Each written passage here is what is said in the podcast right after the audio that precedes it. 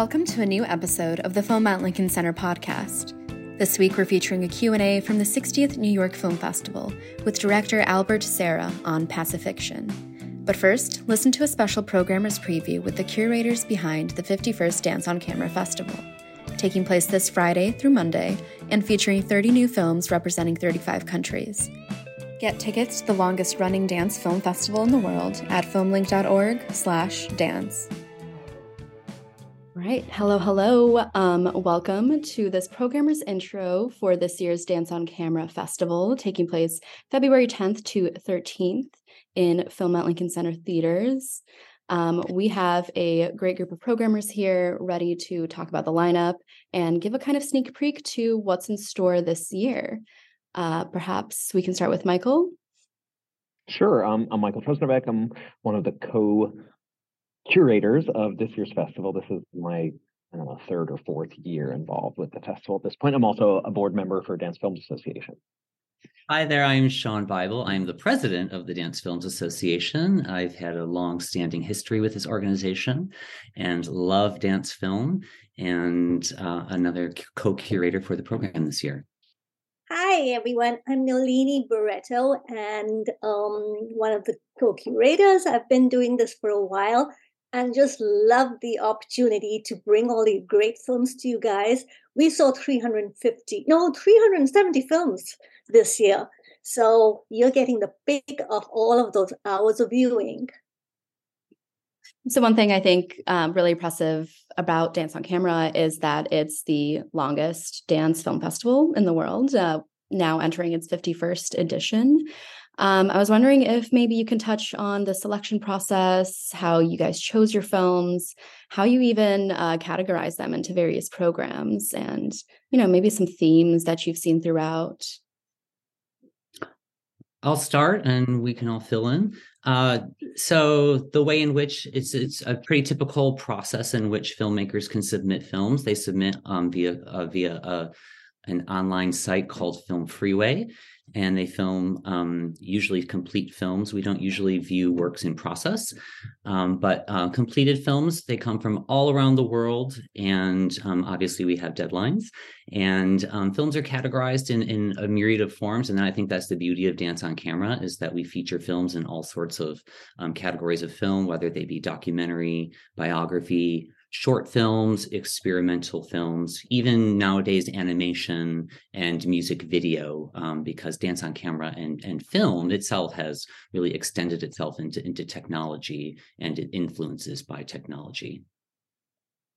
Yep, and really, we all watch all the films being uh, submitted. Uh, it's not like we divvy up, you know, you do the first 50. We all watch them all and then we argue about them and and take copious notes. And it's it's a long process uh, that finally um, sort of bears down to what the audiences will see.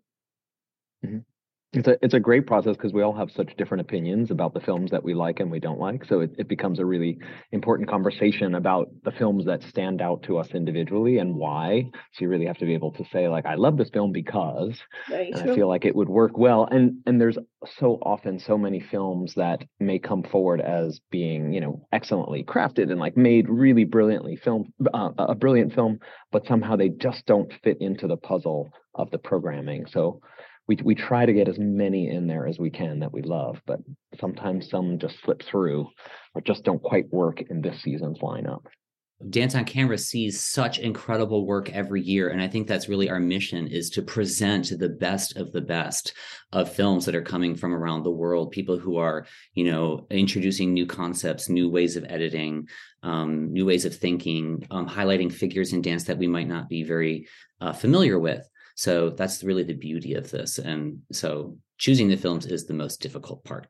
Yeah. And really, you know, we don't even look for, oh, has this been made? Uh, which country is this coming from? Or what gender is this coming from? Or what? We just look at the film in all of its, um, you know, how, how absorbing is it? How uh, compelling is it? How wonderfully crafted is it? And then after that, we find, oh, the themes. Oh, there's like this year, what really popped out this year was that there's so many filmmakers who are female, so many directors that, that are female, which is really kind of unprecedented in in the amount that they are. I uh, I was reading an article the other day from, by Manohla Dargis. She's the film critic at the New York Times, and she said something about how uh, she noted that they're experiencing a sea change with women in movies and the shift in numbers and the and in consciousness uh, with fi- female filmmakers. But she was talking about eighteen percent of dire- female directors in you know big films do uh, box office hits. We are talking about 63%. So this year, we have 30 films in all, counting the features and the shorts and the mid lengths. And of those 30, 30 films, 19 are by uh, women directors. And they're all strong voices, they are unafraid voices. And it's been a pleasure for all of us after we chose films to discover this fact. Speaking of about 30 films from what almost 35 countries. I was wondering if we can dive into the lineup just a little bit, starting with the opening night program. I, I, I guess I can start a little bit. Um, so Call Me Dancer is a film that has been sort of part of the Dance Films Association Association and Dance on Camera family for a little bit. They were an early production grantee. Last year's festival, we um, had them come in and we uh, did a production grantee screening where they showed some excerpts and we had a conversation with the director and the the young man that is the central fig- figure in this story. And so it kind of felt like a, a culmination of of sorts to present it in its entirety this year as the opening night feature. And not, not only because of those things but because it's just a really great film. It's really moving. It's really touching to see somebody um, with such aspirations and to watch their journey and to follow him along and see the challenges and the sort of rewards and and this really incredible relationship he has with a teacher that that affects him in a way that really i mean really changes his life i think. Really changes his life for, for the better mm-hmm. but we don't know yet. He's still on his journey, so we're just getting a glimpse in the beginnings of his journey. And like in so many films that we're showing this time, there's a really strong cultural uh, sensibilities that we get to experience. So this one, the the young dancer Manish is coming has been discovered in Bombay, in uh, Mumbai, in uh, uh really you know on on the he's a street dancer, and then we have uh, uh, films like that we are directors and documentaries about film uh, um, ballet people that we have not really heard enough of in this country. So, for instance, from the Netherlands, there's a, a film um, about the choreographer Hans van Manen, who uh, choreographs both for the Netherlands Dance Theater and the Dutch National Ballet. He's done 150 ballets and we don't know enough about him and this is how we're finding out from these incredible documentaries that people have brought us. Um, another one, I guess, is uh, Bella, Bella Lewitsky, who is huge in California. She's such a powerful person as an activist and a choreographer, and she you know changed so many things. But on the East Coast, we haven't heard so much about her. So how great to be able to witness this you know, documentary. Adding to that is another film called Transparent that about Siobhan Davies, who's one of those people that is on the peripheral. You always hear about, don't know about the work, but to see someone's process in such a you know fascinating, unique way, the film is really, really great. I mean, it's one for me. It's on my must-see list for every single person I tell.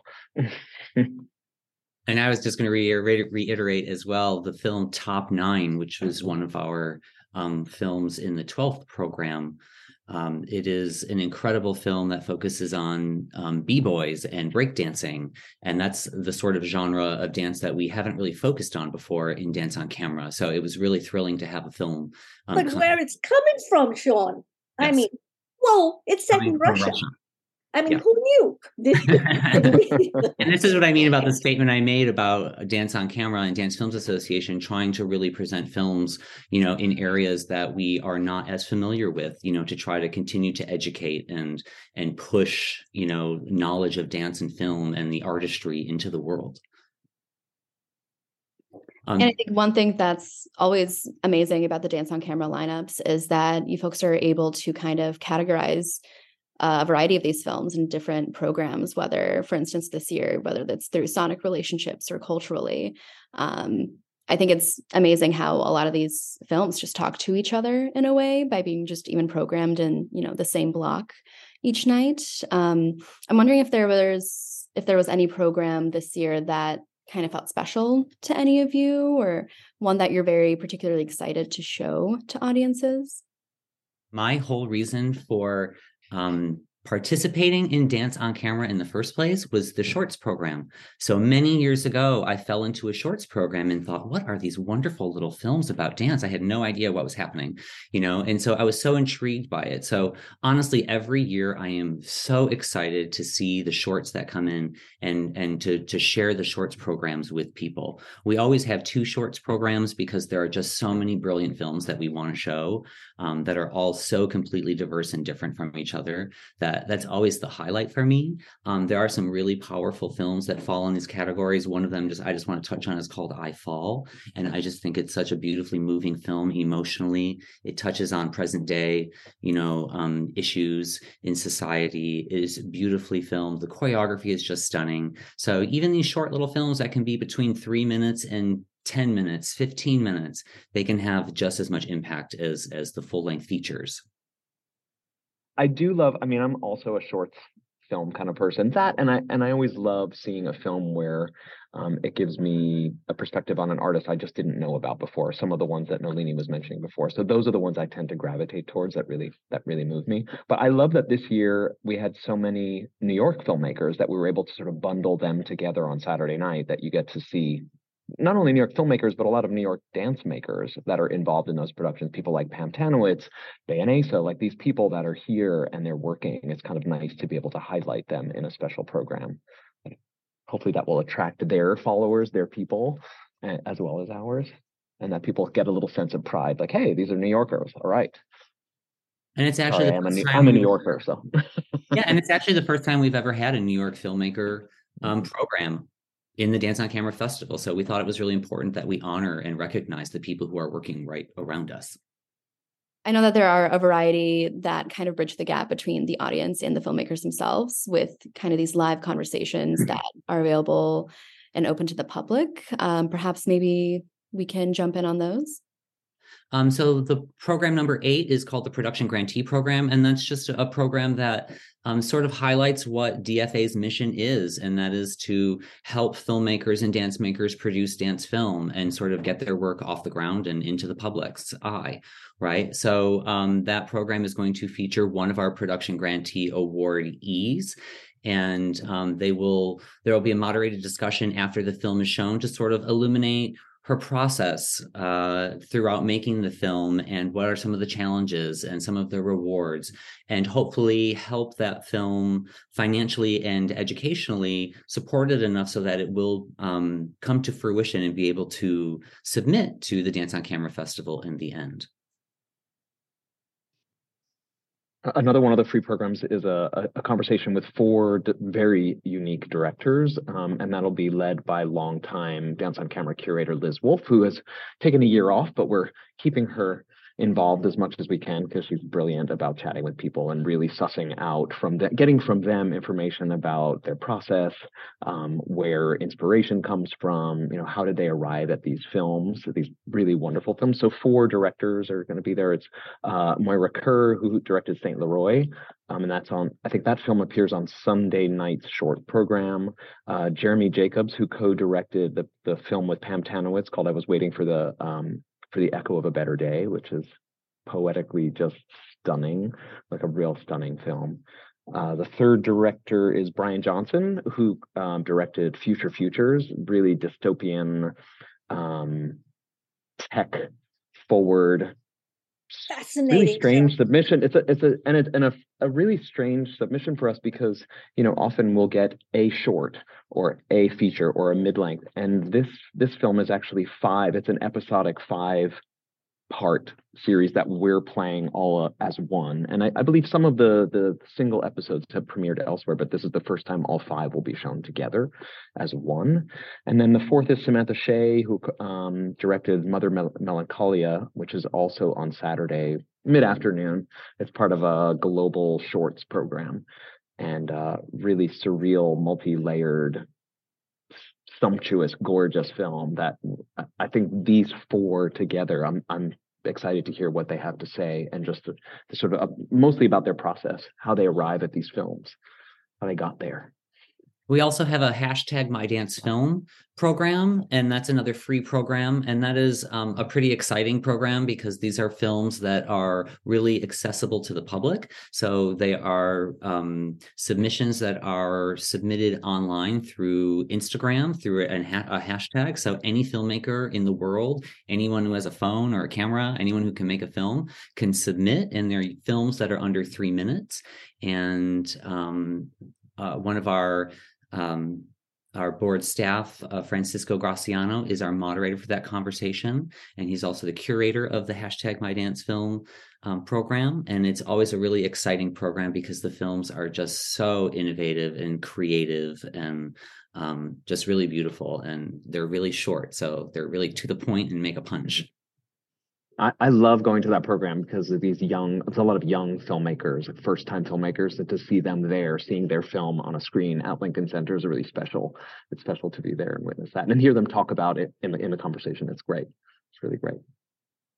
So, following those free programs at Dance on Camera, the final um, program will actually be Flashdance. Um, Adrian Lyne's uh, 1983 film. Was wondering what the reasoning behind the programming for it was.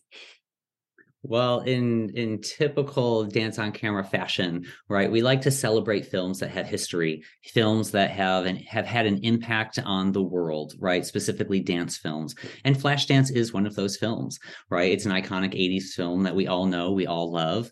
Uh, and um, we wanted to celebrate it. It's having its 40th anniversary this year, and we always try to catch on to films that are having an anniversary to see if we can help highlight, you know, that history, um, because those films have sort of paved the way for what we are doing, and you know, they're in their own avenue in their own lane. But um, we wanted to bring it back and have a little bit of, you know, fun and uh, a little bit of humor, you know, along with the festival. Dance film doesn't always have to be so serious, you know. It can also be a good time, you know. So we all wanted people to come all dressed up if they wanted to wear their knee warmers from, um, which are coming back, by the way. But knee warmers were huge in the day. Knee leg warmers and and off the shoulders, all appreciated. People should come dressed for this right? Michael aren't you going absolutely to? absolutely i mean for me i think it's it's funny how it worked out that you know we talked about the opening night film call me dancer and then we have flashdance these sort of bookends and they really i mean they're both about aspiration and so i love that that it's that the festival lands starts and ends in those two places about a young person with aspirations going after a dream and doing whatever it takes to get there. Some sometimes they go a little too far but that's okay you know in the in the end it's just about them and like living a dream and i i love that i love that idea of starting and end, ending the festival that way and all those nicely tied up like michael that incredible. is you know true I only thought about it the other day. Oddly enough, I was watching interviews with Jennifer Beals last night, and just it, it sparked in my head. I was like, "How did we not notice that?"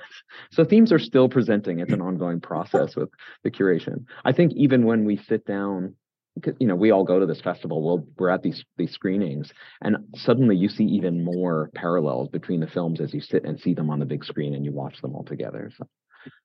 Who doesn't love that experience of getting in the theater with all these people these dance film lovers and enjoying these these incredible films? It's amazing it's an amazing opportunity that this still goes on in new york for 51 years this festival's here it's amazing and hopefully as well that the a film like Flashdance is accessible to people who wouldn't normally come to the Dance on Camera Festival, but they see Flashdance and they they recognize that that film and they love that film, and hopefully that'll bring in new audiences as well, you know, to come and explore the other films that are on on the programs.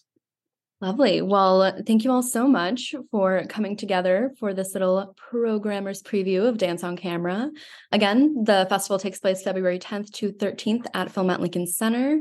Tickets are now on sale, as well as all access passes for $79 and student all access passes for $39. Uh, make sure to check out the full lineup and get tickets at filmlinc.org slash dance. Uh, thanks again, you guys. Thank, Thank you. Come watch the films, people. They are brilliant. this episode of the Film at Lincoln Center podcast is brought to you by Ovid IndieWire recently called Ovid increasingly essential, a streaming service for cinephiles determined to create their own canon. Ovid features radical, hand picked, rarely seen films from around the world. Exclusively on Ovid this month are The Wobblies, the groundbreaking labor history documentary, newly restored and recently added to the National Film Registry, plus Glenda Jackson and Susannah York in Jean Genet's The Maids. The Times calls Jackson and York's performances spellbinding. With films from Chantal Akerman to Peter Watkins, Ovid invites you to look at life and cinema through a different lens. Now, through the end of February, sign up at ovid.tv and use promo code ANNUAL to receive 50% off your first year. Catalan filmmaker Albert Serra reconfirms his centrality in the contemporary cinematic landscape with this mesmerizing portrait of a French bureaucrat drifting through a fateful trip to a French Polynesian island with increasing anxiety. Pacifiction charts the various uneasy relationships that develop between Magimel's autocratic yet avuncular High Commissioner De Roller and the indigenous locals who operate essentially under his faux benevolent thumb, many of whom we meet at a resort that caters to the prurient exoticism of foreign tourists. Serra's gripping atmospheric thriller is a slow building fever dream that lulls before catching us by surprise with the depths of its darkness, a film that allows its incisive social commentary about the remnants of colonialism to surface through quiet observation and aesthetic audacity. Pacifiction opens February 17th in our theaters with in-person intros and Q&As with Serra on February 17th, 18th, and 19th. Get tickets at filmlinc.org slash pacifiction. Let's go to the talk, moderated by FLC's Senior Director of Programming, Florence Almozini. I'm just going to ask, I guess, a couple of questions, and then we can open it up to the audience, uh, so it's not just me speaking. Um, so it's interesting, and it's something you mentioned briefly in the introduction, that it's the first time you did a contemporary, like present-day film. So can you talk about how that came about, and why did you decide to go into the contemporary? Um, I don't know. It's, it's, it's simple. I mean, I was a little bit tired of doing films about the period films or about the past, so I decided to to do something about our times. I don't know. It's natural also, but at the same time, I knew it should be a French film with French subject, French stars, and you know because of production reasons, and I like it also, so there was no problem. But I didn't want to uh, shoot in uh, I don't know in continental France. I thought it would be a little bit boring. I don't know. I, I mean, I wasn't ready for it. I didn't. Uh, I don't think they were ready for it. Either. No, I didn't know how to make it interesting. I mean, I didn't have any idea. So I said, okay, let's do it, but we'll do it in the, you know, Outremer, Dom Tom territories. Uh, you know, there must be some, and it will be more artificial and more crazy. And okay, so I started to think about one place, and I said, Tahiti maybe it's the most iconic one uh, of these all these territories of, of Outremer no, a French Outremer. And uh, I don't know. I started to think about it. I read the autobiography of uh, Marlon Brando's wife. That uh, oh, you know, yeah. she was from there, and she mm-hmm. she was talking about his, her own life and about uh, I don't know the transformation of the island. Mm-hmm. You know, since the 40s to the 70s because of several reasons. Of course, the nuclear test one, but also Hollywood and tourism and all these things. So I like the idea of, you know, let's go there and see what's going on. And this idea of the other side of the paradise, of course, a little bit of decadent uh, atmosphere that I didn't know if it was real or not, but I felt that it could be, you know, quite interesting to check. And, and at, at the same time, as it was a colony or ex colony, somehow, uh, I thought that most of the problems we are we are not problems but most of the you know tensions we are facing there you know all these places were more visible or more visu- visually interesting you know more graphic you know from you know because everything is more extreme somehow. So i said oh let's go there and see what's going on. But at the same time i didn't have any you know but the, the, the main idea was to avoid all cliches so to be really with all you know the free mind and I didn't care about anything social. In fact, you know, the, the word social was very important on the edit because when we were editing the film and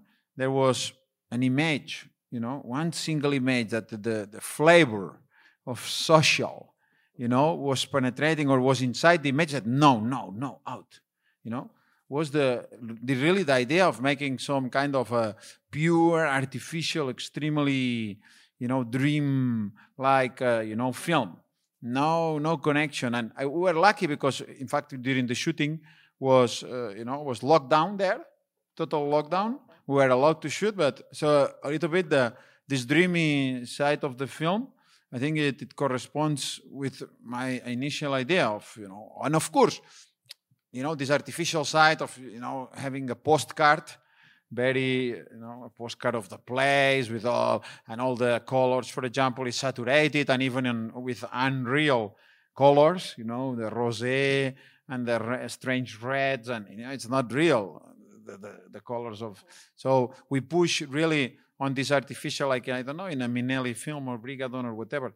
But to combine this and this is quite this was something i knew from my previous films and i am very used to it with a very rough and wild performance of actors. Yeah.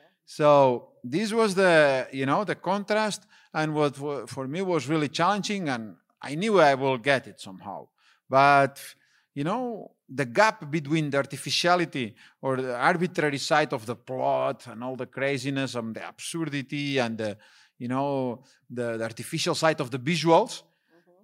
should match with extreme, almost I would say, not wild or rough, but hyper realistic, even you know, a machine-like way of performing of the actors, but in a very strange that even me as a as an editor uh, now, you know, I edit the film and I, but you know, it surprised me somehow. Mm-hmm. So I wanted to really, you know, make these two things, put these two level, two layers of, of, of, very different tonalities or very different atmospheres together and see if it works. Of course, with a little bit of narrative and plot, what is also new from my previous films.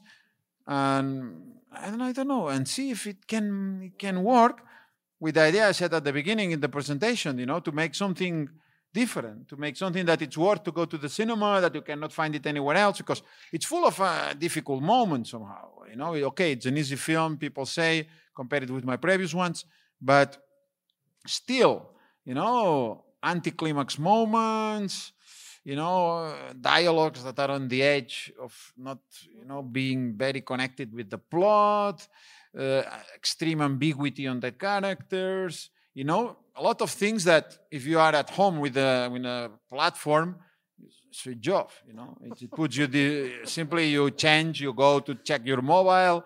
You go to cooking, or you know, you go to the kitchen. You do whatever you want. You want to escape the problems. You know, so but when you are in the cinema, mm-hmm. and you know, and you have to face this, and what you will do? You are here. You will go out. No, you know what what you are going to see. I mean, there is some problems, but there is a I mean, I mean, the images impose you something that has a reason, it has a has a logic, in, inner logic, that is the inner, you know, formal logic of the film. So you stay there and okay, you suffer or you enjoy or whatever it is. But yeah, but both, but you are there. I mean, and you you want to feel this experience of something that uh, it's simply that it's not you who decides. Mm-hmm. It's the film, you know, and the film has its logic, and even its logic that, uh, as I said, and it's it's one of the key points to escape to avoid cliche is that it even escapes to my my own control you know so mm, i think that it's worth the experience and the challenge to discover something and for me doing the film was this challenge to really you know uh, well i mean to, to, to do it is because I am interested in what it will, what the result, how the result will look like. Mm-hmm. So, uh, and I don't know. This was the the main thing. Of course, then there is, can talk about it, eh? there is a lot of problems with directing actors and not problems, but some tricky uh-huh. points. Uh-huh. Yeah. and uh, of course, and uh, some decisions and, mm-hmm. and, you know, mix of atmospheres and the humoristic side of the film and a lot of things, no, that you have to, to make it more complex, in fact. But uh, yeah, I don't know. The, the, the, challenge was this this one at the beginning to mix the artificial side of the because the story, even the plot, is absurd almost. You know, when you see that okay, there is a submarine that will you know go up to pick up prostitutes. You know how much it cost? You know, it will cost five hundred thousand you know dollars just the fuel to go up. You know, it's absurd, and you know this will be the proof that they will make the test and you know and when a submarine has to be down the water you know in order not to be you know scanned by the radars of the enemy so it's completely absurd or you know or i don't know it's it's, it's that uh, the admiral of a fleet of submarines is there looking for drugs or young guys or you know it's everything it's unbelievable somehow and i don't know even the character of Magimel I don't know. It's everything. It's. It, it, I mean, but somehow because of the performance of actors, as I said before, it became hypnotic. Mm-hmm. Because, and this is a little bit the key point. This hyper-realistic tone uh, that uh, you know, it's like a machine. Magimel is like a machine performing. You know, it's it never. There is no. There is no vulnerability even if I, to get this point, you know, I was playing with the vulnerability in general of factors. But when you see the result, it looks like that he has no, it's not vulnerable, you know. So he's perfectly on, in control of of the of the situation as an actor or even as a character. You know, it's quite mixed. It's mixed. It's mixed. Mm-hmm. So, but at the end, you know, the key point of everything is that he's vulnerable. In fact, because you know of the and we can talk about that uh, because of the methodology of the shooting he, he, doesn't know anything you know? He's really and he's really performing something very mysterious because of that because he's very concentrated and very precise but at the same time without direction without meanings. He, nobody knows where we are going in fact. Well it's a long I mean, we know, can you know where you're going I don't know. no, because it's the methodology. I mean, it's a, we have three camera. All my system is based with two concepts. The concept of, you know, vulnerability of factors, losing, making them lose control of their own image. The idea that, you know, to, to, to reach some kind of new innocence.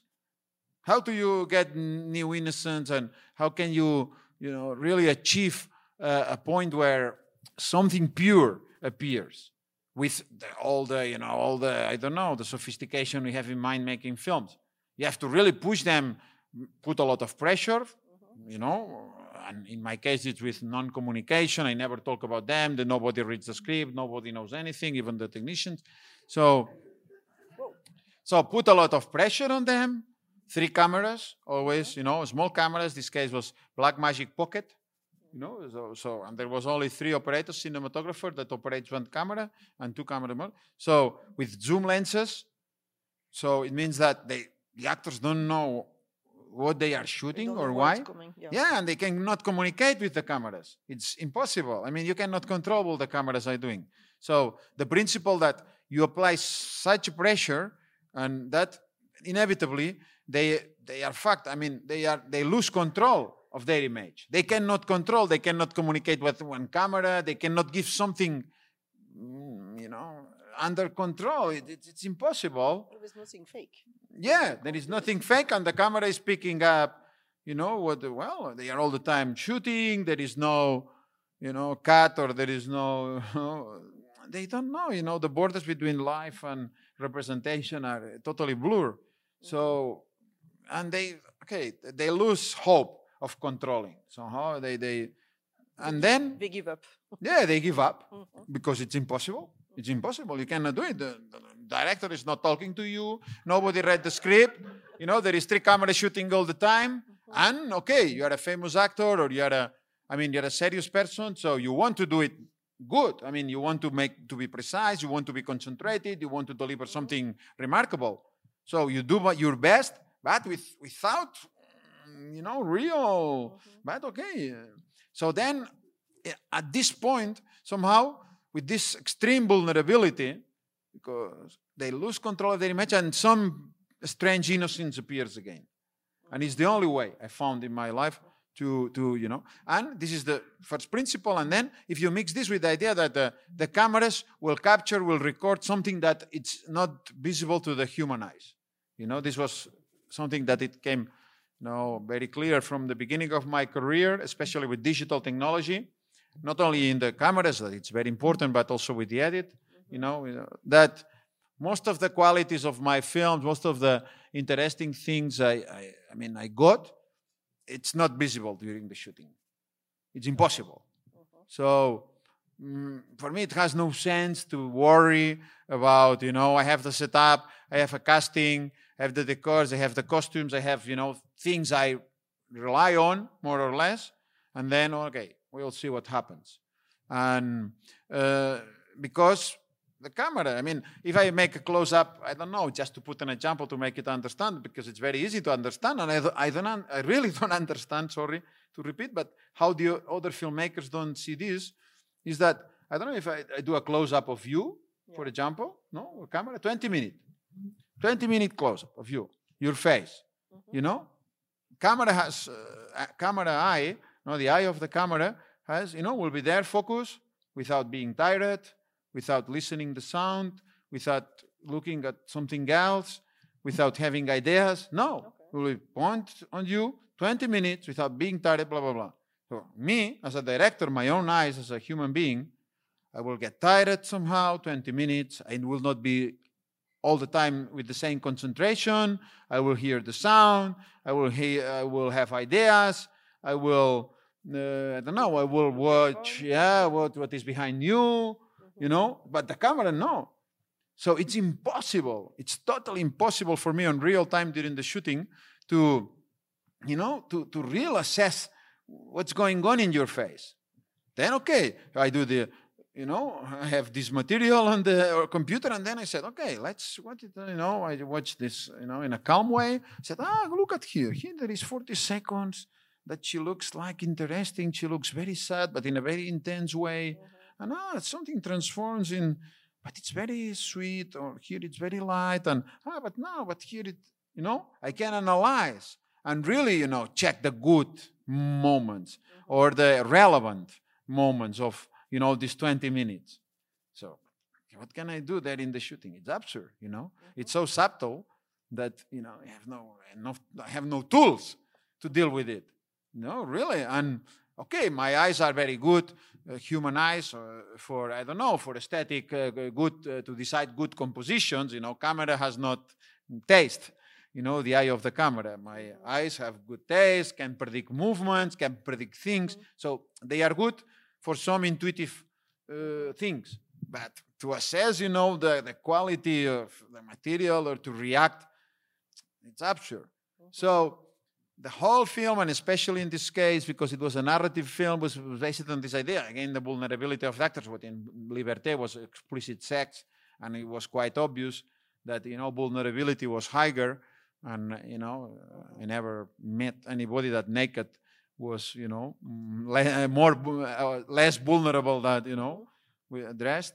But uh, I don't know. I mean, I knew how to do it, and and Magimel was quite you know, it's quite uh, strange. I mean, even for me nowadays, it's mysterious. And uh, I mean, I watch the images and we used several techniques. Mm-hmm. He was using the earphones sometimes, okay. but he was very brave, you know. Uh, at the beginning, he didn't want to make the film, but somebody convinced him, and uh, he said yes. And then I know it's like a rock star. He's a wild guy. Mm-hmm. So he has problems too, but as all actors. Uh, but I mean, uh, you know, he's very competitive person. So it means that on the, especially on the first take, he was very, you know, he wanted to show how great he was somehow as an actor. And he was extremely concentrated. For example, in some scenes where, I don't know, uh, I was putting earphones, no? For, mm-hmm. uh, Air, uh, AirPods or what, uh, uh, you know, AirPods or, well, okay. You know? So put that. No, I said he, he didn't. He had the script in the room, and no, it was open. So I visit him before the shooting in the room, and I saw the script open in in his room, hotel. And uh, but then he was asking me during the shooting some questions, putting some questions that I really understood that he didn't read the script because they were absurd questions, and he read maybe some fragments of it, but you know, the whole thing, he didn't, you know, it was absurd, the questions he put. So, okay. How, how long was the script? What? How long was the script? No, it was very long.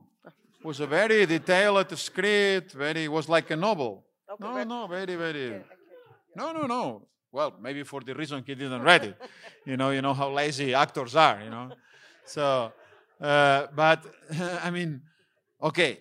But for me, I never give the script because you know it's only when there is agents involved mm-hmm. that they want to give the actors the script because if not, but uh, okay, then, uh, then they are not very interested in it. so uh, okay, but I, I understood that he didn't know, you know, really what was going on because he didn't know the, the whole thing.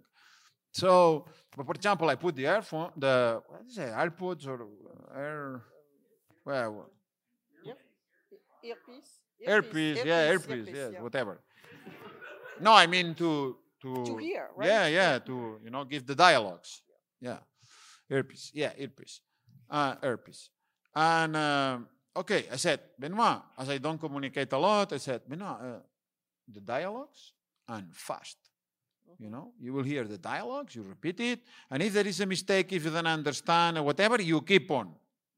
Never stop, never, you know, and if it's 45 minutes of, you know, of a take, it's 45 minutes, and we did some 45 minute takes.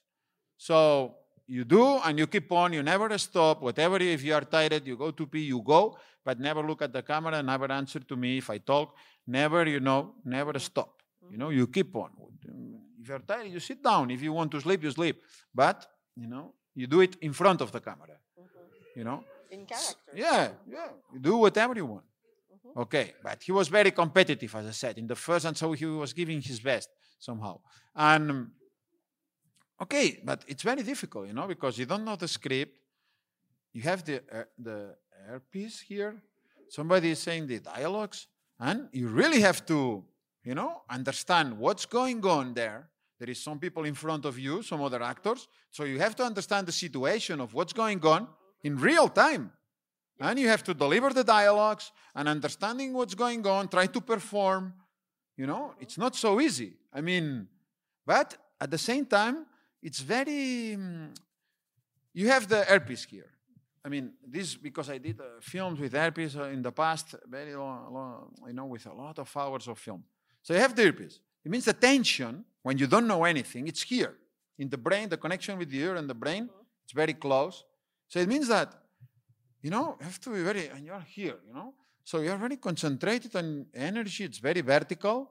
Of course, you lose all hope of you know, uh, of communicating with cameras because there is three and you never know what they were shooting and you know, it's crazy. So, but your attention is here and it's so difficult to understand, you know, to, to deliver the dialogues at the same time understanding what's going on there. Who are you? Who are these people? Uh, what do you are trying to do? That you need a lot of tension. So it means that, for example, all the body, all the gestures of the body it's automatic. Yeah. You cannot control the body. You have so much pressure and understanding the dialogues, delivering the dialogues, and, and it's here, it next to the brain. It's not, you know, whatever you will do with your body, it will be extremely spontaneous and hyperrealistic. You will never be in control. It's impossible. It's literally impossible. You cannot control everything. And of course, you know, controlling the cameras, what they are doing. I mean, it's impossible. Impossible. Zero chances. You know, you are lost mm-hmm. because the pressure of the, the dialogues it's, it's so high. And then, okay, then okay, you you and he was very gifted with the verbal imagination because when there was problems with the dialogues or that he couldn't follow in you know the speed was too much and he made mistakes but somehow he was improving it because he was creating new sentence or new words or new okay. because of the of the tension. Okay, but when uh, he understood the character you wanted to do, he was understood. He was understanding it in real time, mm-hmm. And every time was new. I mean, okay, and this was one moment.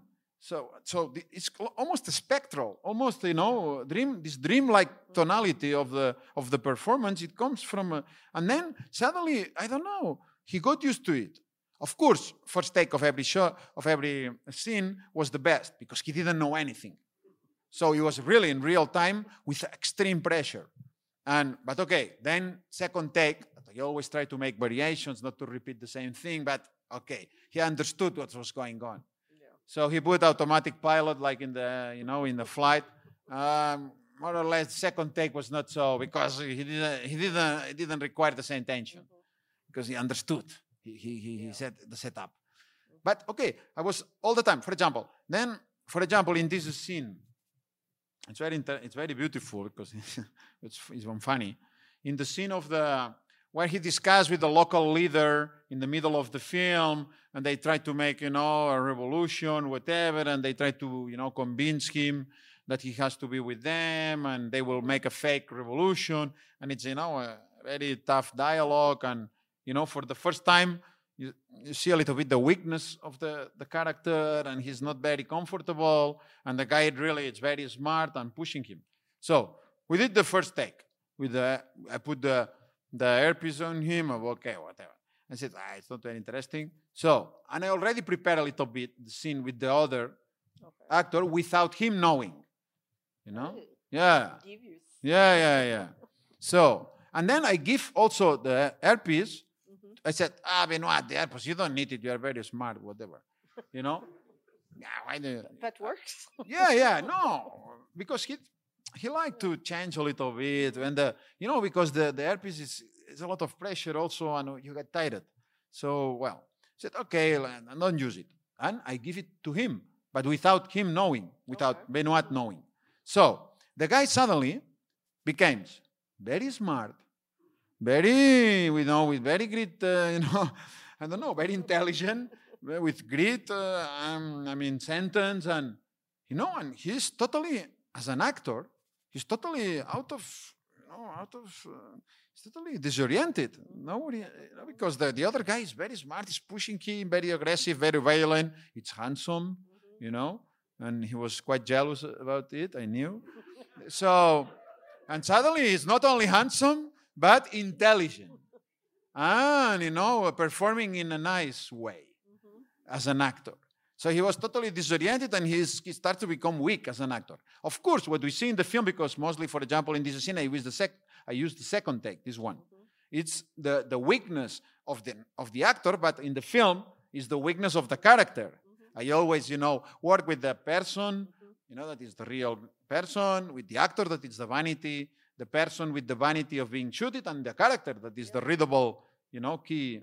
So then he, he, he's there and he doesn't understand anything, you know, and it's super, you know, it's, it's, it's totally, you know, it's totally disoriented.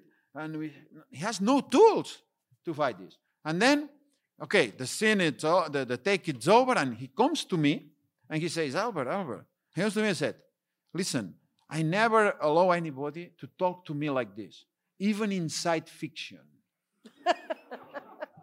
you know, he was so upset Of, the, of the not having tools to face, you know, the, the situation. Oh. But it, as an actor, but in the film is as a character.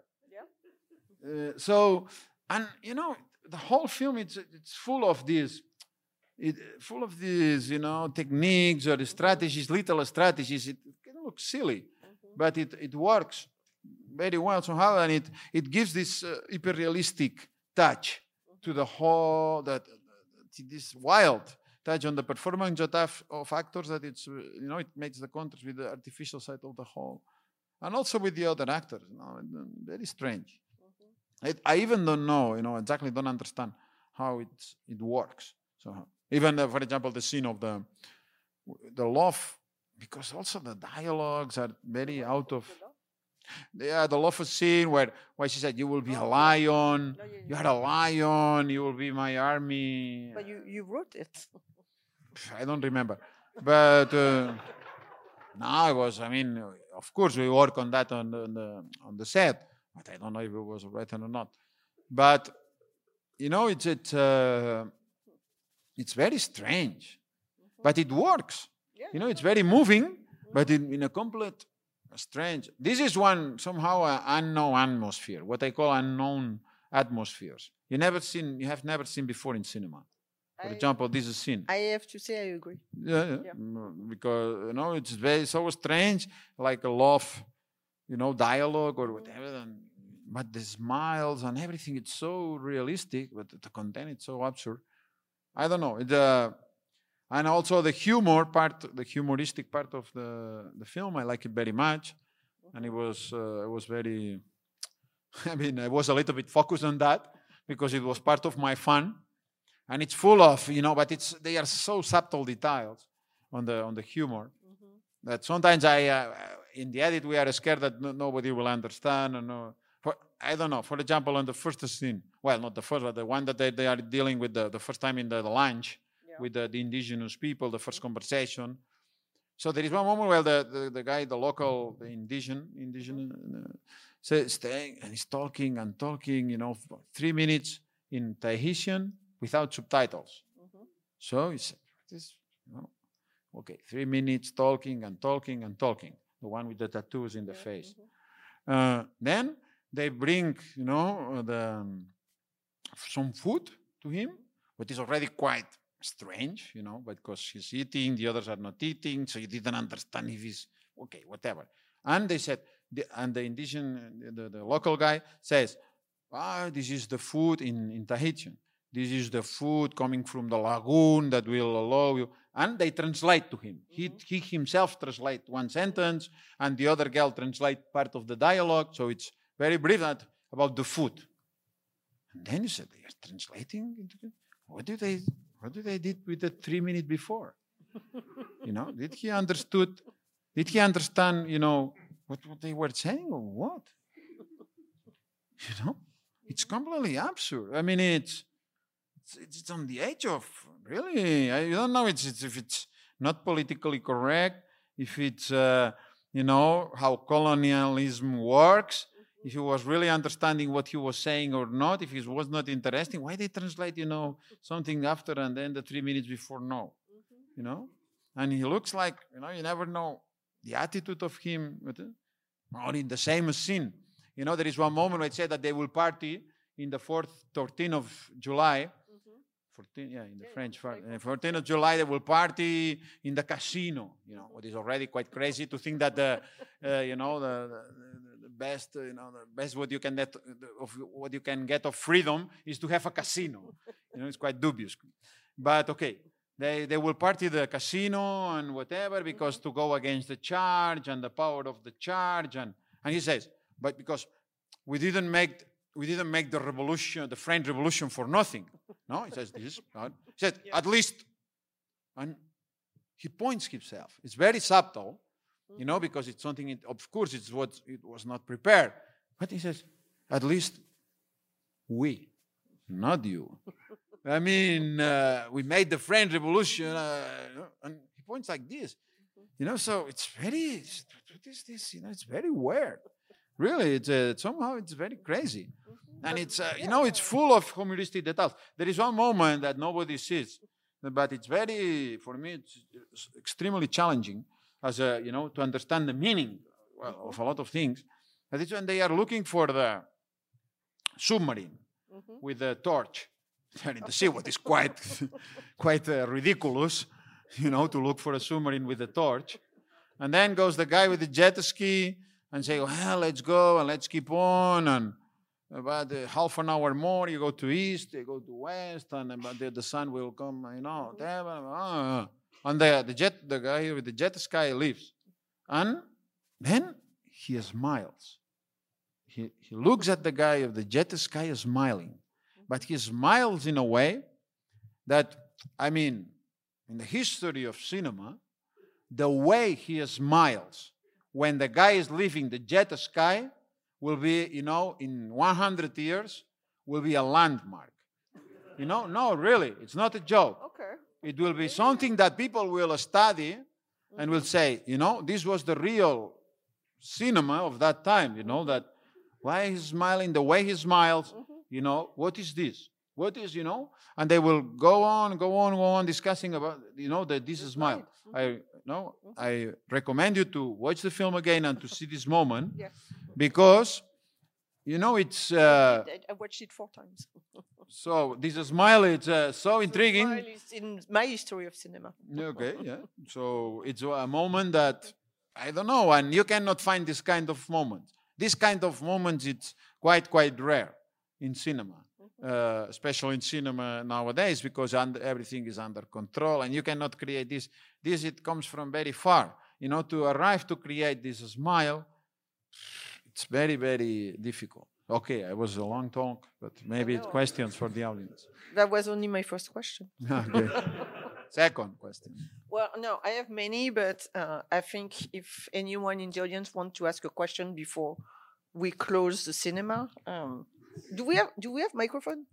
Yes. Okay. So There, I, there is, we know.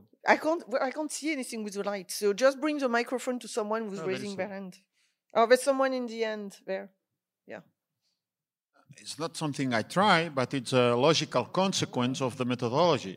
I think if me, myself, you know, eh, as an editor of the film, I cannot even really reach the point to understand, to, to control the meanings of the film, you know, it means that it push in very strange direction.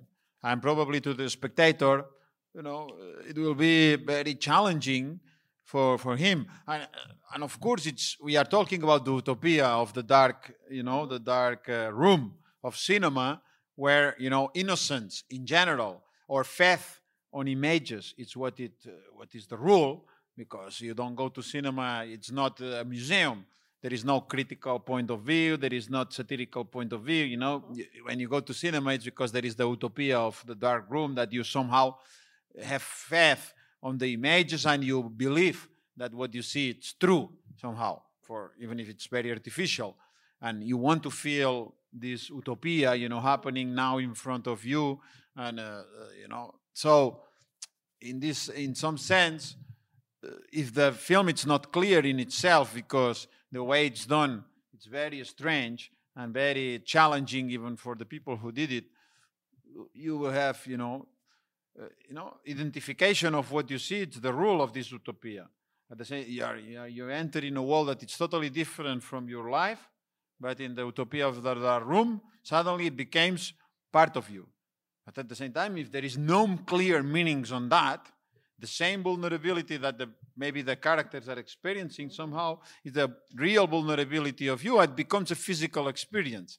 And this is the different point of you know when you do it on the platforms or at home or because the content is more simple of course but also because the the vulnerability implies you know body vulnerability from my point of view. And in liberty was quite clear because as a spectator you were somehow you know uh, very aggressed uh, you know there was an aggression on your body of what you are seeing. Here intellectually you suffer a little bit the same because it's quite obscure the plot and you know the, the mix of tonalities and the humor and the not politically correct of some moments but it's always on the edge and you don't understand exactly you know it's very uncertain what you are in which kind of images uh, you are which kind of images you are facing.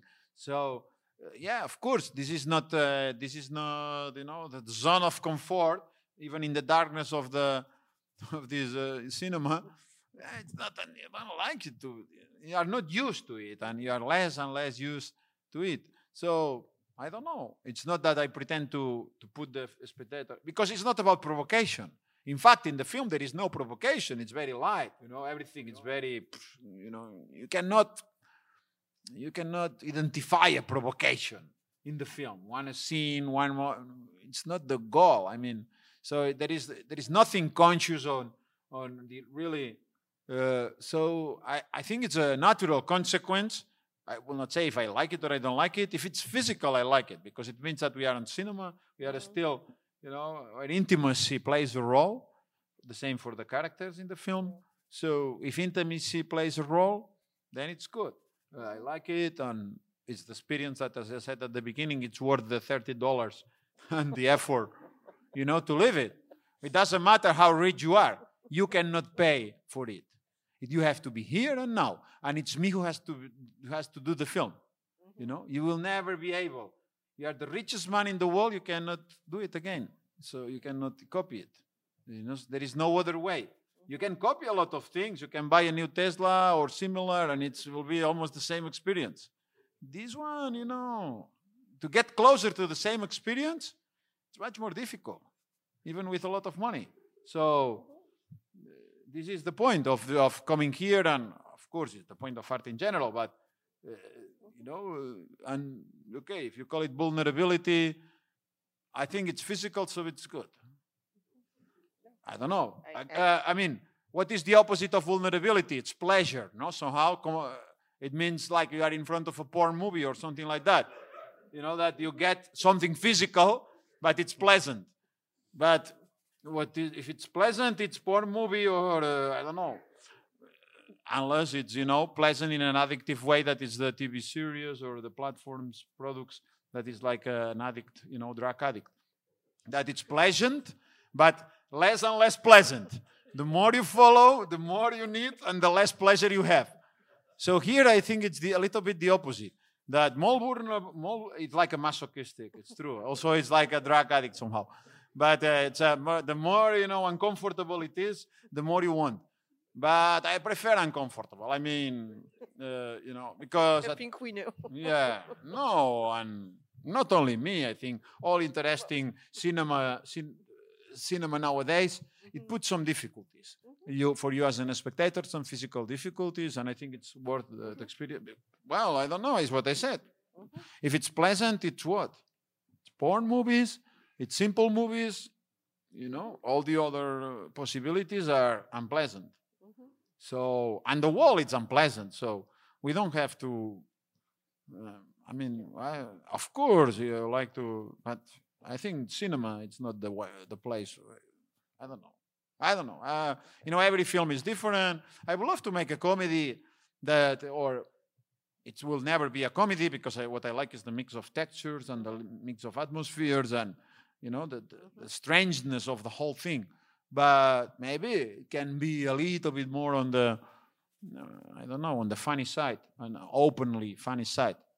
But it's not so not so easy because uh, you know banality can appear quite easily I, I, maybe not with you. I don't. I don't I think hope so. I mean, to worry uh, about. if I, I mean, I, I do a great fight inside myself to fight the cliche, Oh, and okay. all the methodology I create, you know, over all these years is uh, to, to avoid cliche, to really create, I don't know, to, to escape the the the you know, to even not having one single image that, you know, is it? Oh, we already saw it. Mhm. So Well, I mean, also you did the Amos Vogel talk last year, and you talked yeah, it's a lot very important, very important influence. Mhm.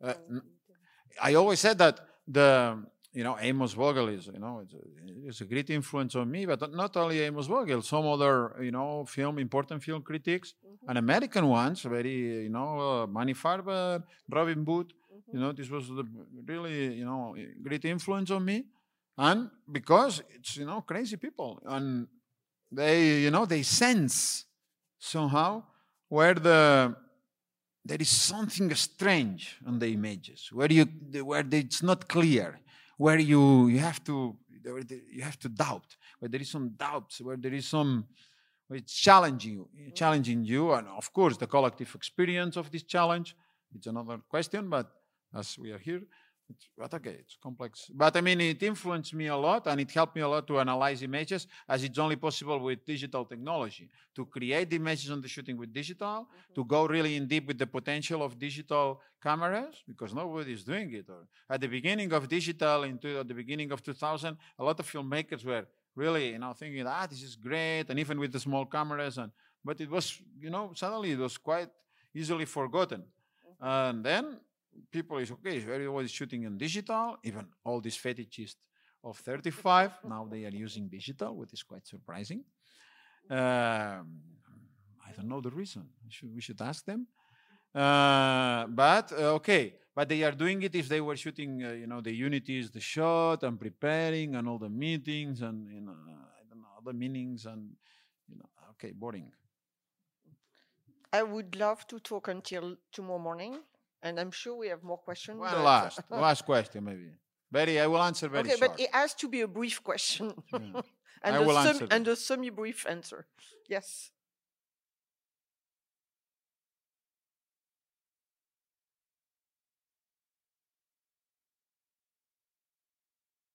Oh, well, yeah. now he's going to talk for two hours. no, yeah, it's a difficult question.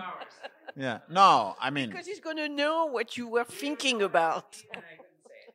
No, the idea of applying, of course, the idea of applying the same system to a narrative film and that it should be more or less uh, plot. I don't know.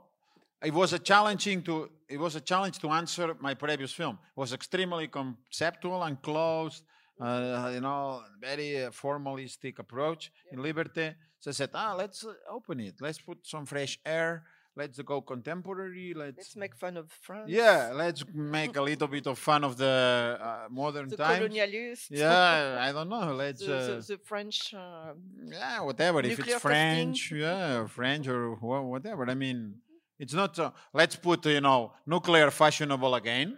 That it was, you know, before the before the all these things because we sh- uh, they wrote the script and it was all the nuclear subject was there already and we shoot the film, you know one year and a half ago or 2021 yeah. So uh, i mean nothing of this so i don't know. Uh, why not?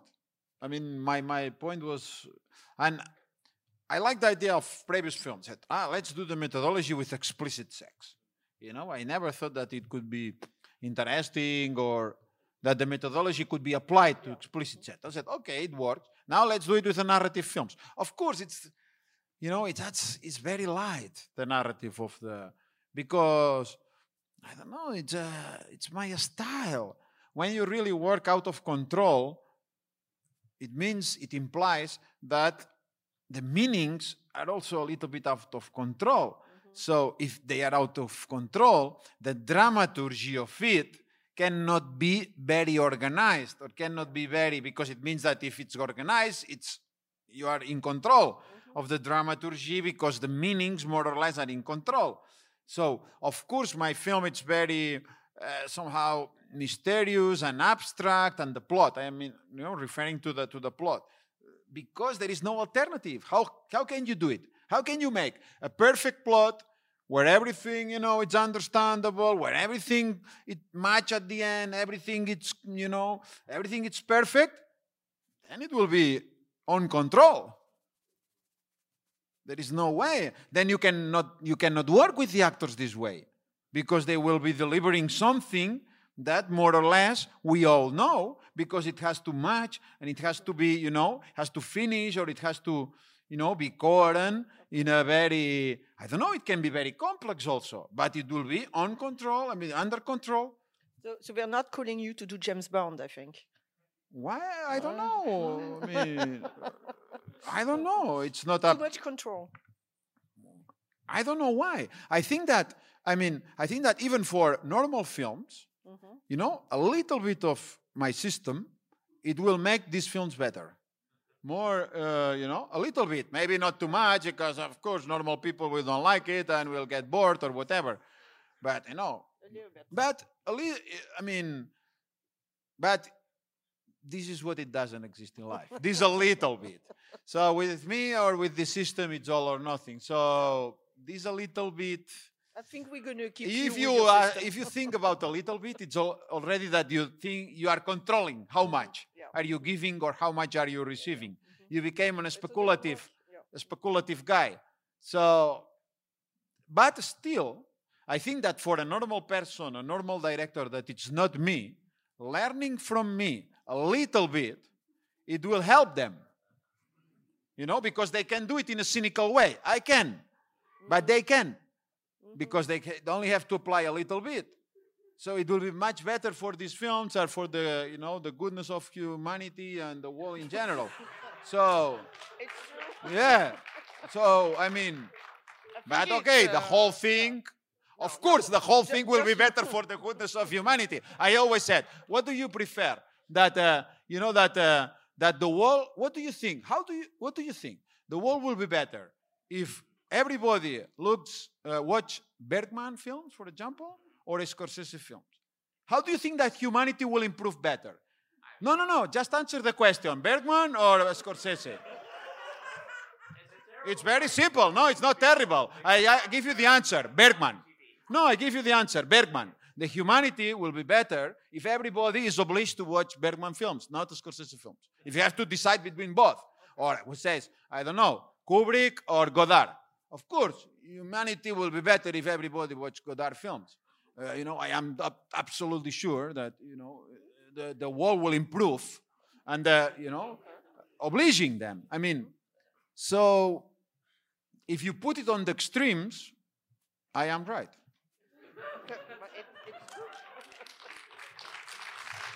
Thank you so much. Uh, I also want to thank Grasshopper for bringing the film to the festival. We will open it in February next year, and we will leave more time for Q&A. thank you so much.